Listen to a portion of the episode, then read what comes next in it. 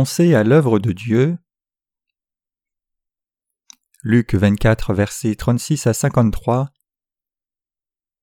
Et comme il disait ces choses, il se trouva lui-même là au milieu d'eux et leur dit Paix vous soit. Et eux, tout effrayés et remplis de crainte, croyaient voir un esprit. Et il leur dit Pourquoi êtes-vous troublés et pourquoi montent-ils des pensées dans vos cœurs? Voyez mes mains et mes pieds, que c'est moi-même. Touchez-moi et voyez, car un esprit n'a pas de chair et des os, comme vous voyez que j'ai. Et en disant cela, il leur montra ses mains et ses pieds. Et comme de joie, ils ne croyaient pas encore et s'étonnaient, il leur dit Avez-vous ici quelque chose à manger? Et ils lui donnèrent un morceau de poisson cuit et quelque peu d'un rayon de miel. Et l'ayant pris, il en mangea devant eux. Et il leur dit Ce sont ici les paroles que je vous disais quand j'étais encore avec vous, qu'il fallait que toutes les choses qui sont écrites de moi dans la loi de Moïse, et dans les prophètes et dans les psaumes fussent accomplies. Alors il leur ouvrit l'intelligence pour entendre les Écritures, et il leur dit Il est ainsi écrit, et ainsi il fallait que le Christ souffrit, et qu'il ressuscita d'entre les morts le troisième jour, et que la repentance et la rémission des péchés fussent prêchés en son nom à toutes les nations, en commençant par Jérusalem. Et vous vous êtes témoins de ces choses? Et voici, moi j'envoie sur vous la promesse de mon Père, mais vous, demeurez dans la ville jusqu'à ce que vous soyez revêtus de puissance d'en haut. Et il les mena dehors jusqu'à Béthanie, et levant ses mains en haut, il les bénit. Et il arriva qu'en les bénissant, il fut séparé d'eux, et fut élevé dans le ciel. Et eux, lui rendant hommage, s'en retournèrent à Jérusalem avec une grande joie, et ils étaient continuellement dans le temple louant et bénissant Dieu. À quoi devons-nous penser? Comment allez-vous, frères et sœurs? Pâques arrive. Je prêche au sujet de Pâques sitôt parce que je pense que c'est bénéfique que nous fassions tout avant les autres. Aussi je prêche la parole du passage des Écritures d'aujourd'hui parce que je pense qu'il est plus bénéfique pour nous de comprendre et croire les choses que le Seigneur a faites quand il est venu dans ce monde et les choses qui arriveront à l'avenir, plutôt que d'être triste et de jeûner parce que le carême est là. La parole que nous avons lue aujourd'hui et la parole que le Seigneur a donnée aux disciples après être ressuscité des morts. Elle parle du fait que Jésus-Christ est ressuscité des morts le troisième jour, et que l'Évangile qui nous a fait obtenir la rémission des péchés par son nom serait prêché à toutes les nations à commencer par Jérusalem. Le Seigneur a témoigné de sa résurrection en prenant un repas avec les disciples et leur a fait comprendre la parole des Écritures. Après cela, le Seigneur a donné la dernière parole, Maintenant je vous enverrai le Saint-Esprit que le Père a promis, et a béni les disciples avant de montrer dans le royaume des cieux. Ensuite les disciples de Jésus sont allés dans le temple et ont loué Dieu. Nous avons lu ces paroles aujourd'hui. Alors que nous lisons cette parole des Écritures aujourd'hui, nous devons réfléchir si nous comprenons et croyons ce passage des Écritures correctement. Notre Seigneur est venu dans ce monde, a pris tous les péchés de l'humanité en recevant le baptême, a porté les péchés du monde à la croix et ressuscité après être mort à la croix. Alors croyez-vous que le Seigneur soit réellement ressuscité des morts? Croyez-vous cette parole exactement telle qu'elle? Non seulement cette parole, mais croyez-vous toutes les choses que notre Seigneur a faites et toutes les paroles qu'il a dites comme elles sont rapportées dans les Écritures? Croyez-vous toutes les paroles que le Seigneur a données, incisives comme une épée, sur les choses qui arriveront à l'humanité à l'avenir et les choses qui sont essentielles pour nous? Je dis que nous devons réfléchir à ces choses. Je sais que nous devons réfléchir à ces choses comme savoir si nous croyons réellement la parole des Écritures ou si nous la lisons seulement, si nous allons à l'Église parce que nous nous ennuyons, ou si nous allons à l'Église parce que nous croyons réellement cette parole. Il y a un grand fossé entre une personne qui va à l'Église en croyant la parole des Écritures et une personne qui va juste à l'Église sans croire la parole. Je crois toute la parole donnée dans les Écritures, donc je crois aussi que notre Seigneur qui est monté au ciel reviendra dans les temps de la fin, et je crois aussi que le monde tombera dans la tribulation, c'est-à-dire des catastrophes naturelles. Puisque c'est marqué dans les Écritures, je crois à toutes les choses qui arriveront dans les temps de la fin, comme le monde des étoiles qui sera ébranlé, les tremblements de terre qui frapperont, ainsi que la famine et les maladies arrivant partout dans le monde. Je crois aussi que notre Seigneur est venu dans ce monde comme un être humain à travers le corps de la Vierge Marie, et je crois qu'il a reçu le baptême de Jean-Baptiste à l'âge de trente ans et a accompli toute la justice. Je crois aussi que le Seigneur a pris tous les péchés du monde pour être mis à mort à la croix à notre place, et je crois aussi qu'il est ressuscité des morts pour nous sauver. Je crois aussi que le Seigneur est monté au ciel, parce que toutes ces choses sont marquées dans la parole du Seigneur. C'est très important de croire la parole comme cela quand nous vivons notre foi parce que croire la parole, c'est avoir foi en Dieu.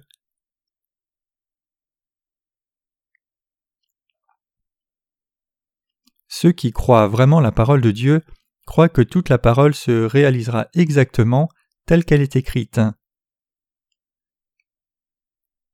Ceux qui croient dans la parole ne tombent pas dans des choses réellement mauvaises ou dans leurs propres pensées. Puisque la parole est la lumière pour nous, nous pouvons savoir comment vivre et pourquoi vivre à travers la parole, et nous savons aussi ce qu'est la vie. Nous pouvons vivre très sagement parce qu'à travers la parole seule, nous connaissons même les choses qui arriveront à l'avenir.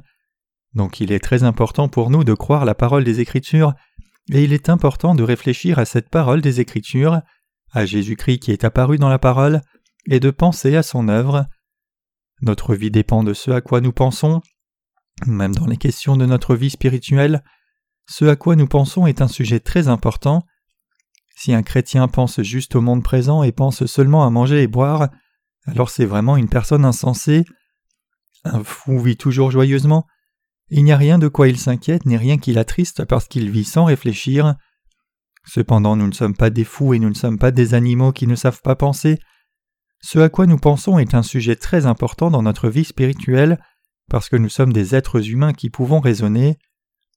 Que nous arriverait-il si nous pensions seulement au monde chaque jour et pensions aux choses qui tournent autour du monde chaque jour, même si nous sommes devenus le peuple de Dieu après avoir reçu la rémission des péchés? Si nous pensons seulement aux besoins basiques de nourriture et d'abri, et pensons à accomplir des buts charnels de la vie présente, et si nous pensons seulement à la réalité que nous pouvons voir avec nos yeux, alors un jour nous tomberons dans le piège de Satan. Quand le Seigneur a parlé des temps de la fin, il a dit Veillez afin de ne pas tomber dans le piège des soucis de ce monde. Que nous arriverait-il si nous pensions seulement aux choses du monde et vivions seulement avec le souci de quoi manger et quoi boire? Nous abandonnerions notre foi à cause de toutes sortes de soucis du monde quand le monde traverserait une situation difficile et nous ne pourrions même pas résoudre les problèmes qui nous aveuglent, et mourrions sans recevoir l'aide de Dieu. C'est pour cela que j'insiste encore sur à quoi je pense comme un sujet important pour tout chrétien. Les chrétiens doivent absolument croire la parole de Dieu et réfléchir à la parole de Dieu, et penser seulement au retour de Jésus-Christ dans ce monde. Ils doivent penser à la mission de la prédication de l'Évangile que le Seigneur leur a confiée jusqu'au jour du retour du Seigneur. Une personne qui se soucie du problème du salut des âmes et réfléchit à ces choses est une personne qui a une âme éveillée et une personne qui a une âme précieuse et sage, qui ne vivra pas dans la pauvreté spirituelle. L'âme d'une telle personne devient comblée et prospère parce qu'elle mange toute la parole de Dieu avec foi en croyant la parole de Dieu. Elle ne tombe pas dans le piège des soucis du monde parce que cette âme pense seulement à l'œuvre de Dieu. Ces gens savent bien ce qui arrivera au monde à l'avenir. Donc ils peuvent aller au-devant des autres même dans les affaires et tout ce qu'ils font, et ils ne deviennent pas serviteurs des autres gens ni serviteurs du monde. Et de plus ils ne tombent pas dans le piège des soucis à propos de leur vie. Une personne qui croit la parole des Écritures comme cela et pense à Dieu, une personne qui pense à Jésus-Christ, une personne qui pense avec la foi que Jésus-Christ vient bientôt, est la personne vraiment sage, une telle personne peut vivre prospère dans ce monde aussi. Cela signifie que ces gens-là n'ont rien de quoi s'inquiéter, parce que Dieu donne la sagesse à ces personnes. Cela signifie qu'ils peuvent vivre sages et heureux dans ce monde avec la grâce du Seigneur. Cependant les gens qui pensent seulement Bien que je crois en Jésus, je crois juste en lui et un jour j'irai au ciel quand le Seigneur reviendra, je ne me soucie de rien d'autre. Et les gens qui pensent toujours aux choses du monde même s'ils viennent à l'Église et ne pensent qu'à des buts charnels, tombent finalement dans les soucis du monde. Comment cela se passe quand vous tombez dans les soucis du monde? Nos cœurs sont stressés, nous ne pouvons rien voir. Il est naturel qu'une personne perde la tête quand elle est repoussée dans un coin et quand elle vit des choses douloureuses. Cependant, tous ces soucis du monde disparaissent quand nous réfléchissons toujours à l'avance et préparons les choses fidèlement dans notre situation présente. Cela signifie que nous ne tomberons pas dans les soucis et inquiétudes du monde. Actuellement, notre pays est dans une situation si dévastatrice parce que notre pays doit être sous la régulation du FMI.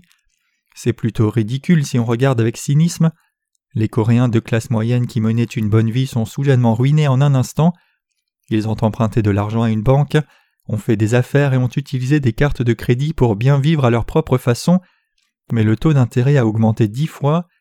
Ils ont reçu des prêts de la part des banques et ont fait des affaires, construit des maisons, loué des maisons, mais ils ont perdu les maisons à cause du prêt quand le taux d'intérêt a augmenté à ce point. Ils ont perdu les entreprises, emplois et maisons. La plupart sont devenus comme cela. Il y a tant de choses ridicules quand nous observons. Il y avait une grande entreprise nommée Daewoo dans notre pays, la Corée, et cette société insistait sur le management global et a établi des succursales en différents endroits du monde, y compris la Corée du Nord. Cependant, la société a fait banqueroute en un moment quand les banques n'ont pas prêté d'argent à l'entreprise. Donc tant de gens qui travaillaient pour cette entreprise ont été renvoyés. C'est pareil avec Kia Motors. Que peuvent-ils faire d'autre que la banqueroute quand les banques cessent le flot de capitaux après avoir prêté de l'argent continuellement? C'est pour cela que davantage de gens se sont retrouvés sans emploi. L'impact s'est étendu aux petites et moyennes entreprises. Les petites entreprises vivaient des sous-traitances des grandes sociétés, mais cela s'est écroulé quand les grandes entreprises au sommet se sont écroulées. Puisqu'il y a tant de chômeurs, le gouvernement est dans toutes sortes d'agitations et il dit que l'on mettra en place une sorte de politique pour sauver les chômeurs et débloquer des fonds dans une politique de sauvetage. Mais je ne peux pas le comprendre. Si le gouvernement garantissait et secourait les entreprises et les poussait dans les temps difficiles, l'économie coréenne ne se serait pas écroulée comme cela. Cela serait bien mieux si le gouvernement essayait de secourir les entreprises faibles financièrement avec au moins un tiers de l'argent qu'ils vont dépenser pour le secours du chômage. Réellement, l'on peut devenir mendiant ou prospère en fonction de la façon dont on utilise l'argent. Cependant, je ne m'intéresse pas trop à ces choses. Je me suis totalement retiré des questions politiques. Je vis pour que les gens croient en Jésus et reçoivent la rémission des péchés, mais je ne peux qu'être mal à l'aise face à politique stupide du gouvernement coréen. Ce pays ne serait pas arrivé à ce point si le gouvernement avait favorisé une politique économique correcte, indépendamment des menaces du FMI. Il n'y aurait pas eu tant de chômage. Je veux dire que des choses comme des familles normales qui perdent le travail et les familles qui se brisent n'arriveraient pas. Ils ont géré cette crise avec un jugement erroné dès le départ et ont fait que toutes les entreprises fassent banqueroute et donnent maintenant un fonds d'urgence comme cette mesure temporaire. Qu'est-ce que cela va faire? Les gens sont très reconnaissants qu'on les aide maintenant, mais ces choses ne seraient pas arrivées si l'on avait réfléchi aux choses à l'avance et mis en œuvre une politique correcte et soutenu les entreprises avant que cela n'arrive. C'est une honte, parce que c'est comme réparer l'écurie après que les chevaux se soient déjà enfuis. C'est pareil pour vous et moi qui croyons en Jésus-Christ. Je veux dire que nous ne pouvons pas devenir des gens plus sages si nous considérons la parole de Dieu comme les enseignements d'une religion, ne croyons pas la parole de vérité, et pensons seulement dans des termes humains. Cela signifie que nous ne pouvons pas recevoir la sagesse si nous ne croyons et suivons pas réellement la parole de Dieu. La Bible est réellement une grande maison du trésor de sagesse merveilleuse. La Bible est la réserve de vérité, la réserve de vie, la réserve de salut et la réserve de bénédiction. Dieu a fait cela pour que tout le monde puisse regarder sa parole à travers la Bible. Malgré cela, beaucoup de gens ne croient pas dans cette parole de vérité bien qu'ils la lisent. Je veux dire cela aux gens qui croient en Jésus. Vous devez d'abord croire dans cette parole puis penser à Jésus-Christ. Une telle différence de pensée détermine le chemin de la vie humaine. Savez-vous pourquoi des choses comme tomber dans les soucis, tomber dans les inquiétudes, faire banqueroute, avoir faim et vivre de façon pitoyable arrivent aux gens même s'ils croient clairement en Jésus? C'est parce que ces gens n'ont pas pensé à l'œuvre de Jésus-Christ. La conséquence n'est pas bonne, parce qu'ils n'ont pas cru la parole de Dieu, parce qu'ils n'ont pas pensé à l'œuvre de Dieu. Cependant, quand nous croyons la parole de Dieu et pensons à Dieu, nous pouvons savoir exactement ce qui va arriver dans le monde clairement, comme si nous pouvions savoir ce qui va arriver demain en lisant un journal qui décrit en détail les affaires de demain. Je veux vous dire que votre cœur s'élargit, vos yeux spirituels s'ouvrent, des façons de gagner de l'argent s'ouvrent et la sagesse pour traverser toutes les difficultés vient si vous pensez à l'œuvre de Jésus-Christ premièrement.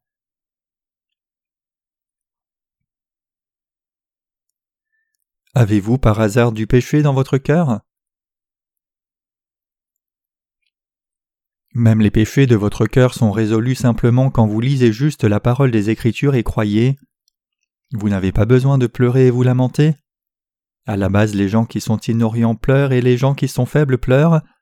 Dieu a donné sa parole à travers les Écritures et nous a donné deux médicaments pour guérir la maladie du péché, et les deux médicaments s'appellent le Nouveau Testament et l'Ancien Testament. Il n'y a personne dans le monde entier dont les péchés ne soient pas expiés après avoir pris ces deux médicaments. Je veux dire qu'il n'y a pas une seule personne qui ne soit pas née de nouveau après avoir lu la parole. Tout le monde naît de nouveau. Tout est accompli si une personne prend juste ces deux médicaments. Un humain a une âme et une âme a des péchés. Le Seigneur nous a donné ces deux médicaments pour que nous puissions recevoir la rémission des péchés. Il nous a donné les Écritures. C'est la grâce claire et explicite de Dieu. Voulez-vous recevoir le Saint-Esprit? Les Écritures ont tout sur la façon dont on peut recevoir le Saint-Esprit. Dieu donne-t-il le Saint-Esprit avec ignorance en disant Reçois-le et demandant de répéter Viens Seigneur? Seuls les vendeurs de médicaments de rue du XIXe siècle font cela. Dieu est le Dieu de vérité, il est le Dieu de vie, il est le Dieu de connaissance. Dieu nous enseigne toutes choses très clairement par sa parole. Dieu nous a dit tout ce dont nous avons besoin. Tout est résolu si nous croyons juste cette parole. Donc Dieu dit qu'il est le Dieu de la parole que nous a donné Jésus-Christ qui est Dieu quand il a quitté ce monde et est monté à la droite du trône de Dieu le Père Il a fait que les disciples écrivent cette Bible et nous a laissé sa parole à vous et moi à travers la Bible. Cette Bible est le don le plus précieux que Dieu nous ait jamais donné. Il a tout enlevé, mais il nous a laissé cela pour nous. Donc lisez et croyez dans cette parole de Jésus-Christ. Croyez-y et réfléchissez-y. J'y réfléchis. Je médite sur cette parole encore davantage parce que je suis pasteur. Je crois clairement que le Seigneur revient dans ce monde, et j'y pense. Cependant je ne crois pas quand certains disent spécifiquement quelle année, quel mois, quel jour, à quelle heure il vient. Seuls les chamans et les gens qui sont possédés de démons croient de telles choses. Nous ne devons pas être éconduits par de telles choses. Jésus-Christ reviendra quand il voudra venir. Vous comprenez cela? Seriez-vous en vie si Dieu vous disait exactement quelle année, quel mois, quel jour et à quelle heure il venait? Dieu est plein de sagesse. Que feraient les gens qui ne seront pas enlevés si Dieu nous disait exactement quelle année, quel mois, quel jour et à quelle heure il viendra? Il pourrait tuer tous les gens qui doivent être enlevés puisqu'ils ne seront pas enlevés eux-mêmes. Donc comment le Seigneur pourrait-il dire exactement à quel moment l'enlèvement se réalisera? Dieu agirait-il comme cela? Dieu permettrait-il que ses enfants subissent la tribulation comme cela? Il n'agirait jamais comme cela. Dieu viendra quand il voudra venir, quand le péché est prédominant dans le monde et que l'Évangile est prêché dans le monde entier, quand les gens qui doivent croire en Dieu croiront tous et qu'il n'y aura personne qui ne croit pas parce qu'ils n'auraient pas connu l'Évangile, c'est là que le Seigneur reviendra. Dieu est le Dieu juste, donc il viendra en disant Tu n'auras pas honte quand je viendrai parce que j'ai envoyé mes serviteurs et ouvriers et je t'ai tout enseigné. Ceux qui ne croient pas dans leur cœur seront rejetés, et ceux qui croient vivront éternellement avec moi dans le ciel. Alors réfléchissons à cela, je veux dire, réfléchissons à prêcher l'évangile du Seigneur dans le monde tout entier. Ces jours-ci, nous traduisons nos livres en espagnol, français et allemand. Nous préparons les couvertures pour ces traductions. Je suis certain que beaucoup de gens en Europe vont croire dans la justice de Jésus une fois que ce livre sera terminé et distribué en Europe. Vraiment, les Allemands ne croient généralement pas en Jésus de nos jours. Plutôt, les Allemands de nos jours ne connaissent pas bien Jésus ni la vérité de la Bible. Il y a longtemps, une personne en Allemagne a crié Le juste vivra par la foi. C'était Martin Luther, et il a commencé la réforme religieuse appelant les gens à revenir à la Bible. C'est ainsi que les Allemands ont cru en Jésus, mais ils ont cru en Jésus avec de mauvais motifs par la suite. Ils ont douté de la Bible depuis le départ. Je veux parler de cela un moment. À l'époque, les Européens étaient oppressés par les papes romains l'Église catholique salissait le Seigneur en disant même aux gens qu'ils iraient au ciel s'ils achetaient des indulgences. Les gens avaient besoin d'une voie de secours contre l'oppression du pape, mais il n'y avait pas d'issue. À l'époque, Luther est apparu et s'est opposé à la vente des indulgences et a écrit et affiché les 95 thèses qui ont provoqué la réforme de l'Église. Donc Luther a affiché les 95 thèses sur la porte de l'église du château de Wittenberg en Allemagne le 31 octobre 1517. Dans cette thèse, il a dit Le fait d'aller au ciel en achetant des indulgences est un mensonge. la cour du pape ne doit pas faire de telles choses. Voyant cela, les gens ont dit qu'il était une personne courageuse. L'Église catholique a essayé de tuer Luther. À l'époque, Luther était un prêtre et professeur dans un séminaire théologique. La cour du pape a essayé de tuer un tel clergé Luther. Cependant, la plupart des nobles des pays occidentaux de l'époque ont pensé Mettons Luther sur le devant et essayons d'échapper à la main oppressante du pape romain. L'Église catholique dominait toute l'Europe à l'époque, et même un mariage entre hommes et femmes de famille royale en Europe était possible seulement avec la permission de la cour du pape. C'était pareil pour le divorce. Le roi Henri VIII d'Angleterre n'a-t-il pas fondé l'Église anglicane? Parce que la cour du pape n'a pas accordé la demande de divorce d'Henri? Dans tous les cas, l'Église catholique voulait attraper Luther et faire l'inquisition pour le tuer, mais les nobles d'Allemagne l'ont caché pour qu'il ne soit pas tué. Ils l'ont caché et l'ont laissé traduire la Bible en allemand, même si l'Église catholique n'autorisait pas la traduction de la Bible dans une autre langue que le latin. À ce moment-là, la technique d'imprimerie était assez avancée pour qu'ils puissent imprimer la Bible traduite. Alors ils ont distribué la Bible aux gens. Certains autres réformateurs ont essayé de traduire la Bible dans leur langue natale. Beaucoup de gens ont lu la Bible dans leur langue et réalisé combien la foi du Moyen Âge était erronée. Ainsi les gens se sont révoltés et ils ont finalement été libérés de la main du pape romain. Qu'est-il arrivé aux gens qui ont cru en Jésus-Christ avec de tels objectifs? Ils ont pensé il y a l'évangile de Matthieu, l'évangile de Marc, l'évangile de Luc et l'évangile de Jean. Pourquoi y a-t-il tant d'évangiles? Un seul suffit, pourquoi y en a-t-il quatre? Au final, une personne a écrit l'évangile et les autres l'ont copié, ils ont probablement copié et réécrit en ajoutant quelque chose, alors quelqu'un d'autre a écrit la version copiée. Ils ont commencé à avoir des doutes sur la Bible comme cela et ont commencé à comparer les quatre évangiles les uns aux autres. On appelle cela généralement la critique élevée.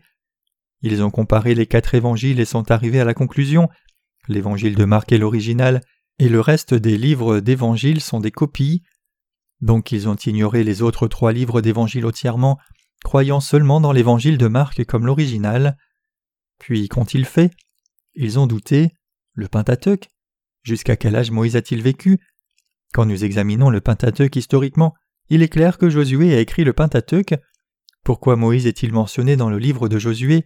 Alors que Moïse est mort dans le livre du Deutéronome Et pourquoi Moïse apparaît-il dans ce livre comme s'il était vivant?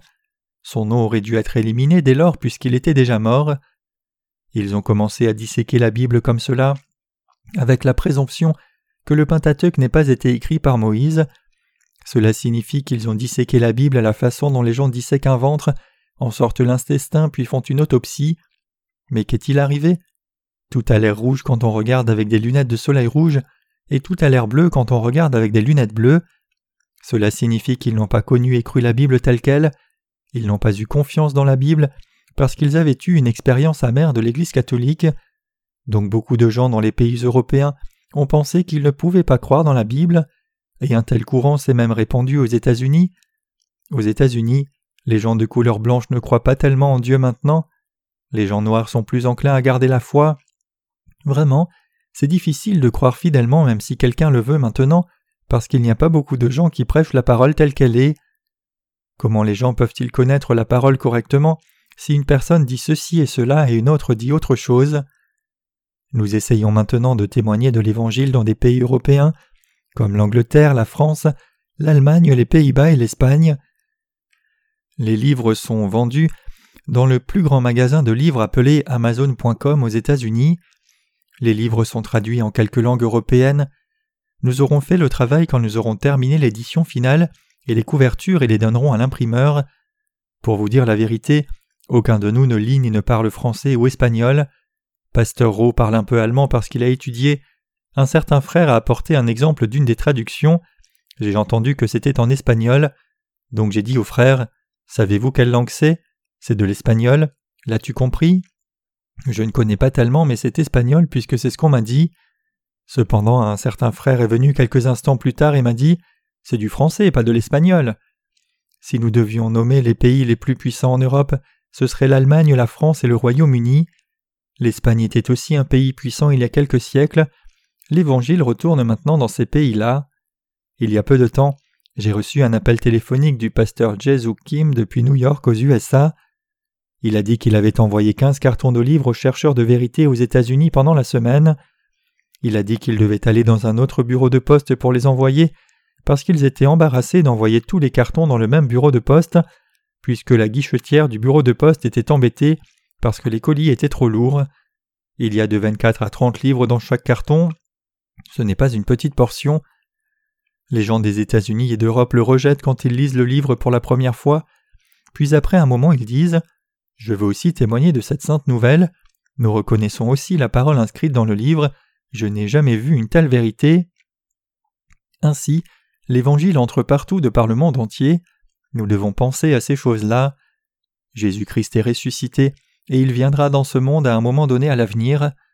L'avènement du Seigneur approche, nous devons penser à cela. Que signifie le retour du Seigneur? Ce sera la fin du monde. Quand le Seigneur reviendra, ce sera comme une fiancée qui commence un nouveau foyer avec l'époux. Le bonheur éternel sera avec nous dès ce moment-là. Nous devons penser à cela et aussi savoir cela. Nous devons croire cette Bible exactement telle qu'elle. Quelle serait la valeur de croire en Jésus si nous ne croyions pas dans cette parole? Essayez de dire aux gens de croire en Jésus et de faire des offrandes de reconnaissance, des dîmes fidèles, d'être bénévoles pour le service et de ne pas pécher. Si vous leur dites de ne pas pécher, ils répondront Qu'en est-il de vous? Cela n'a pas de sens. Quel être humain dans le monde ne pêche pas? Dieu a établi son Église dans le monde pour que nous puissions prêcher l'Évangile aux pécheurs quand ils viennent à l'Église et leur faire comprendre comment Jésus a expié tous leurs péchés. C'est pour cela que nous avons une chaire à l'Église. Pour faire simple, cette chair est l'arche de l'Ancien Testament. Cela signifie que c'est l'endroit où Dieu répand sa miséricorde. Les Israélites transféraient tous les péchés à travers le souverain sacrificateur. Il posait ses mains sur le sacrifice et coupait la gorge du sacrifice, prenait le sang et aspergeait ce sang sept fois sur le propriatoire, où les anges de chaque côté couvraient l'arche de leurs ailes. Alors voyant le sang, Dieu déclara que ses péchés étaient effacés. Cependant, qu'en est-il des églises aujourd'hui? Lorsque les gens viennent à l'église, ils disent juste Donnez de l'argent, apportez votre argent, ne péchez pas, menez une vie droite. Alors que pensent les gens qui entendent cela? Ils pensent Qu'en est-il de vous? Vous devriez être fidèle en premier dans la présence de Dieu. Nous sommes tous des êtres humains. Donnez-vous de l'argent. Vivez-vous une vie droite? En fait, beaucoup de clergés en Corée reçoivent plus de dix mille dollars chaque mois. Quinze mille dollars de salaire mensuel est commun. En plus de cela, ils reçoivent un fonds d'aide à l'éducation et d'autres choses. Ils se déplacent dans une voiture chère avec arrogance et s'asseyent toujours à la place la plus prestigieuse à table quand ils sont invités quelque part. Et les gens sortent des enveloppes blanches quand ils prient juste quelques mots comme Dieu saint et miséricordieux, bénis cette famille, bra bra bra. Ils disent Que la bénédiction soit, mais quand les gens ne leur apportent pas d'argent, ils disent Malédiction. Si vous êtes une personne qui peut raisonner, vous devez ouvrir grand les yeux et réfléchir, à savoir si l'Église que vous fréquentez est l'Église qui suit vraiment le Seigneur selon sa parole, la parole des Écritures. L'Église est-elle un endroit où l'on demande juste de l'argent? Le mot Église, c'est ecclésia en grec, qui signifie appeler hors d'eux. Cela signifie donc l'assemblée des gens qui ont été libérés d'une vie de serviteurs, d'une vie des liens comme esclaves. L'Église est un endroit qui secourt les gens comme cela et leur donne la liberté, leur donne la joie, leur donne la rémission des péchés et une nouvelle vie, et leur donne les bénédictions. C'est la signification originale de l'Église. Cependant, ils disent juste aux gens d'apporter de l'argent quand les gens vont à l'Église.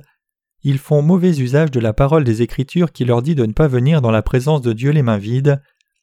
Bien sûr, Dieu a dit Ils ne paraîtront point devant l'Éternel les mains vides. Deutéronome 16, verset 16 mais cela signifie que Dieu voulait sincèrement donner aux Israélites la rémission des péchés. Avant que Jésus-Christ ne vienne, les gens de l'ère de l'Ancien Testament recevaient la rémission des péchés chaque jour à travers l'imposition des mains comme cela il y a longtemps, donc on leur demandait d'apporter des animaux à sacrifier.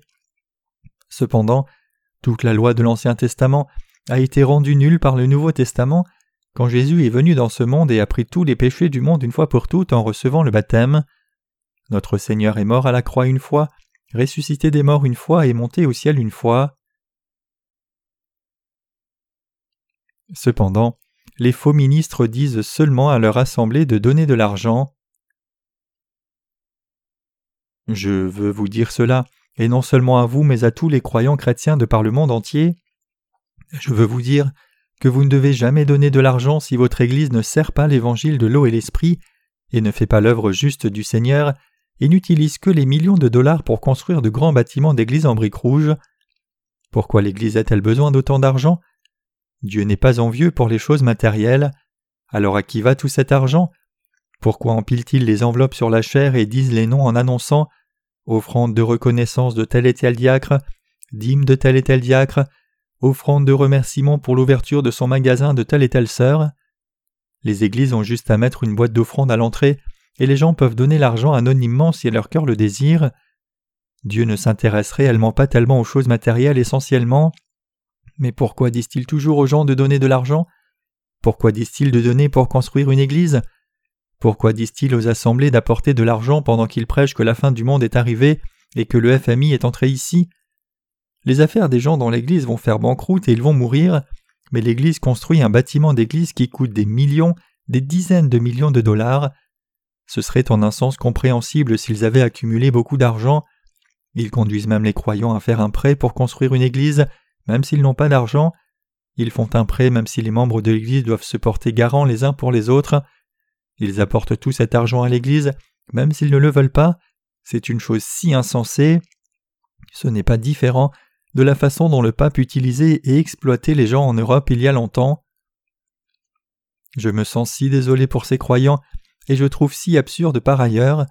Ils n'ont pas l'air de fous quand je vois la façon dont ils vivent dans le monde, mais je ne sais pas pourquoi ils sont si naïfs à l'escroquerie au nom de Jésus-Christ. Plutôt, les pasteurs sont ceux qui sont réellement méchants. Je ne sais pas si les gens de la ville de Choncheon sont naïfs ou quoi, mais c'est une ville où il y a beaucoup d'escroqueries. C'est réellement une ville absurde. Les gens de Choncheon ont l'air très fins, mais en réalité, ils sont très ignorants. Pourquoi donnent-ils autant d'argent? Telle église construit un bâtiment d'église qui coûte 4 millions de dollars, et une autre église construit un bâtiment d'église qui coûte 10 millions de dollars, et ainsi de suite. Parmi les pasteurs qui ont commencé l'implantation d'églises à peu près en même temps que moi, il y a beaucoup de pasteurs qui ont construit une église de plus de 1000 mètres carrés et 1200 de terrain en trois ans. Donc j'ai dit à ces pasteurs, vous avez beaucoup de capacités, vous avez beaucoup de capacités pour récolter de l'argent, je vous admire vraiment, je voudrais le faire aussi, mais je ne peux pas le faire parce que c'est mal. Vous prenez tout l'argent des vieilles dames et prenez tout l'argent des gens qui ont fait faillite. Vous êtes des escrocs. Alors pourquoi m'aimeraient-ils Ils me détestent tellement qu'ils peuvent faire demi-tour en voiture et prendre une autre route quand ils me voient. C'est vrai, réellement, il y a des situations où ils m'évitent parce qu'ils ne veulent pas me voir. Ils doivent avoir quelque chose dont ils ont honte quand ils me voient. Ils doivent être comme cela parce que je dis toujours la bonne chose quand ils me rencontrent. Alors suis-je pur? Si je suis même un peu pur, alors c'est à cause de Jésus, et non parce que j'ai un bon caractère ou une bonne personnalité. Nous devons réfléchir à cela, nous devons penser à croire la parole de Dieu, et penser que tout sera accompli selon la parole, et nous devons regarder de l'avant et faire des affaires appropriées en vivant dans ce monde.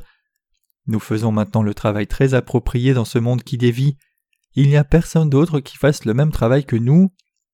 Nous imprimons les livres de vérité, et prêchons l'Évangile de par le monde entier, n'est-ce pas? Quand nous distribuons un livre, une personne lit le livre et naît de nouveau. Quelle meilleure œuvre y aurait-il que cela? Cette œuvre qui aide l'âme d'une personne à recevoir la rémission des péchés est la plus précieuse et gratifiante qu'une affaire qui produit des millions de dollars. Si nous faisons des affaires, nous devons faire ce genre d'affaires, nous devons secourir une âme, c'est plus précieux que le monde tout entier. Et quand les croyants font des offrandes à l'Église, cette offrande doit être utilisée pour une œuvre significative comme cela. Nous voyons Jésus-Christ ressuscité dans le passage des Écritures d'aujourd'hui, et il est apparu au milieu de l'endroit où les disciples étaient assemblés. Jésus lui-même se tint au milieu d'eux et leur dit Paix vous soit. Les disciples étaient heureux, mais ils ne pouvaient y croire parce que c'était une chose si étonnante. Alors Jésus leur a demandé Avez-vous quelque chose à manger ici? Les disciples avaient du poisson à ce moment-là. En mangeant le poisson, Jésus a prouvé devant les disciples qu'il était ressuscité. Un esprit n'a pas d'os ou de chair, mais Jésus ressuscité avait des os et de la chair parce qu'il était ressuscité avec un corps transformé. Il est revenu parfaitement à la vie. Il avait des os et de la chair. Le disciple Thomas a finalement cru dans la résurrection de Jésus seulement après avoir mis les doigts dans le côté de Jésus. Jésus ressuscité à manger. Cependant, il n'est pas dit si Jésus est allé aux toilettes ou non. Jésus qui est ressuscité a dit Je ne boirai plus du fruit de la vigne jusqu'à ce que le royaume de Dieu ne vienne. Que signifie cela?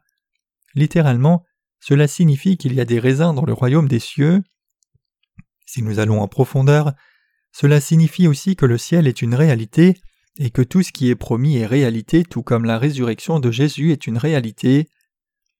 Avant que notre Seigneur ne soit mort à la croix, au moment du repas communautaire à la Pâque, notre Seigneur avait déjà pris le pain et dit C'est mon corps.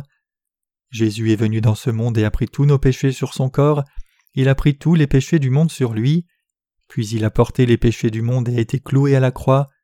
La parole de Jésus, c'est mon corps, a confirmé ce fait une fois encore. De plus, Jésus a aussi pris une coupe de vin et dit C'est mon sang.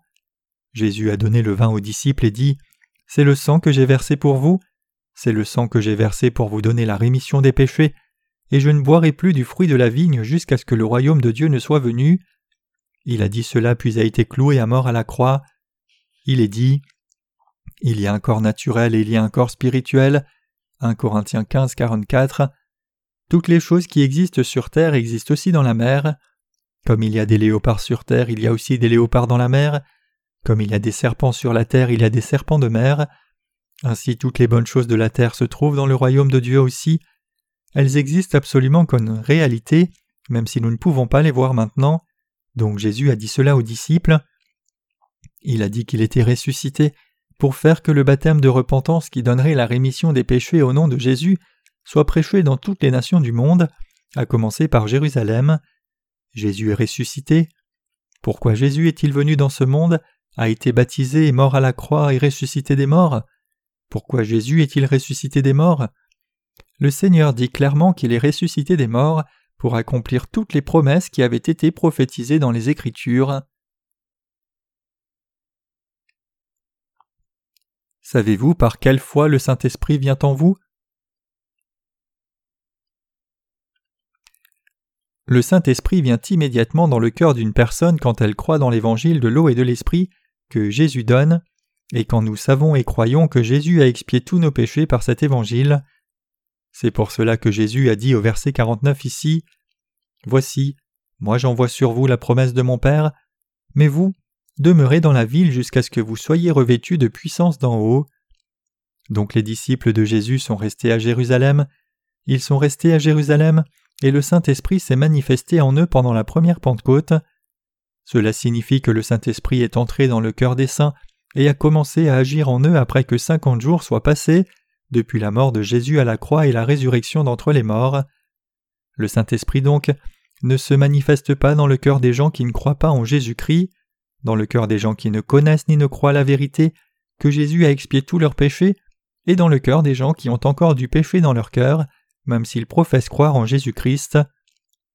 Cependant, les gens qui connaissent et croient dans leur cœur que Jésus a expié tous leurs péchés, les gens qui comprennent la vérité comme cela, et confirment la foi dans leur cœur, et croient comme cela, peuvent recevoir le Saint-Esprit par Jésus-Christ. Cela signifie que Jésus-Christ est monté au ciel et a réellement envoyé à ces gens le Saint-Esprit que le Père avait promis d'envoyer. Le Seigneur répand le Saint-Esprit dans le cœur des gens qui ont reçu la rémission des péchés en croyant en Jésus. Donc tous les gens qui disent qu'ils ont reçu le Saint-Esprit aujourd'hui même s'ils ont du péché dans leur cœur sont des gens qui sont possédés de démons. Les gens qui parlent en langue alors que du péché reste dans leur cœur le font par l'œuvre des démons. Quand nous regardons comme cela, il y a tant de gens possédés de démons dans l'Église aujourd'hui. Quand il y a du péché dans le cœur des gens même s'ils professent Jésus, le démon entre dans le cœur de ces gens et les fait parler en langue, leur fait avoir des visions, les fait prophétiser, et toutes ces choses qu'ils rendent la gloire à Jésus ou non. Cependant le problème c'est qu'il n'y a pas beaucoup de gens qui peuvent les informer de la fausseté à travers la parole.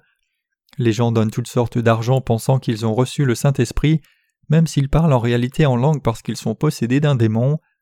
Cela devient incontrôlable une fois qu'une personne est possédée d'un démon. Quel genre de choses sont arrivées en Corée?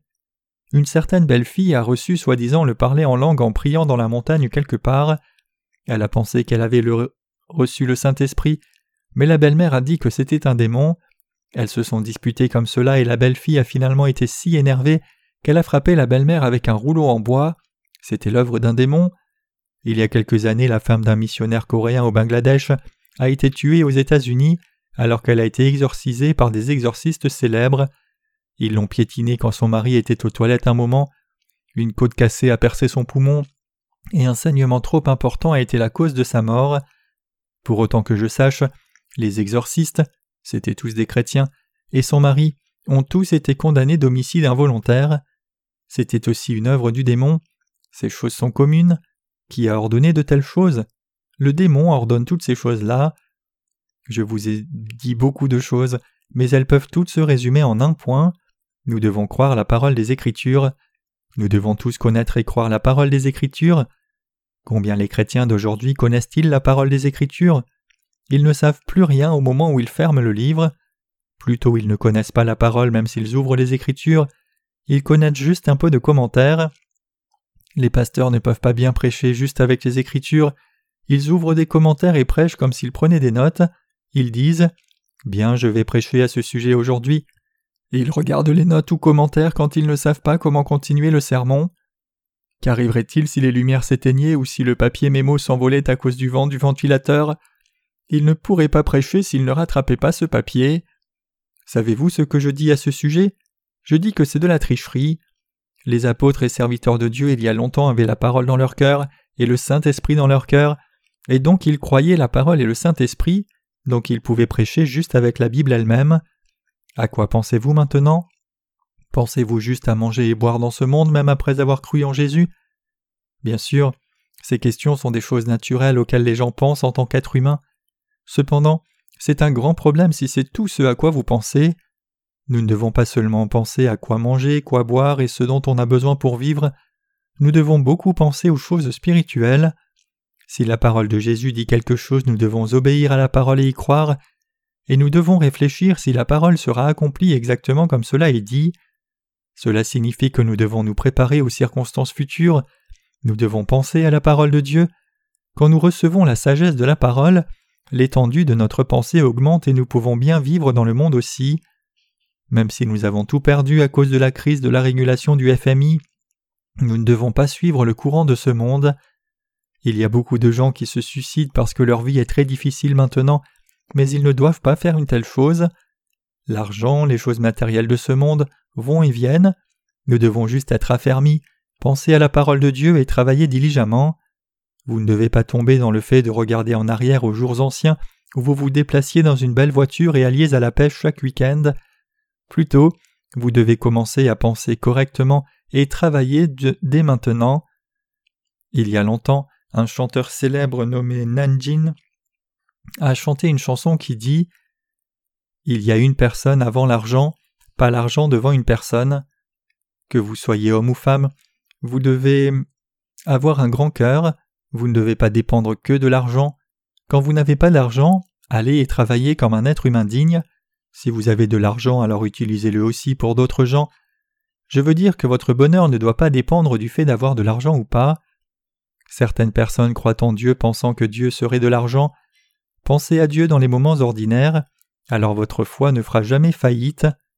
Aujourd'hui, je vous ai parlé à vous qui croyez en Jésus de penser à Dieu et de penser à l'Évangile pendant que vous vivez dans ce monde. Comprenez-vous cela?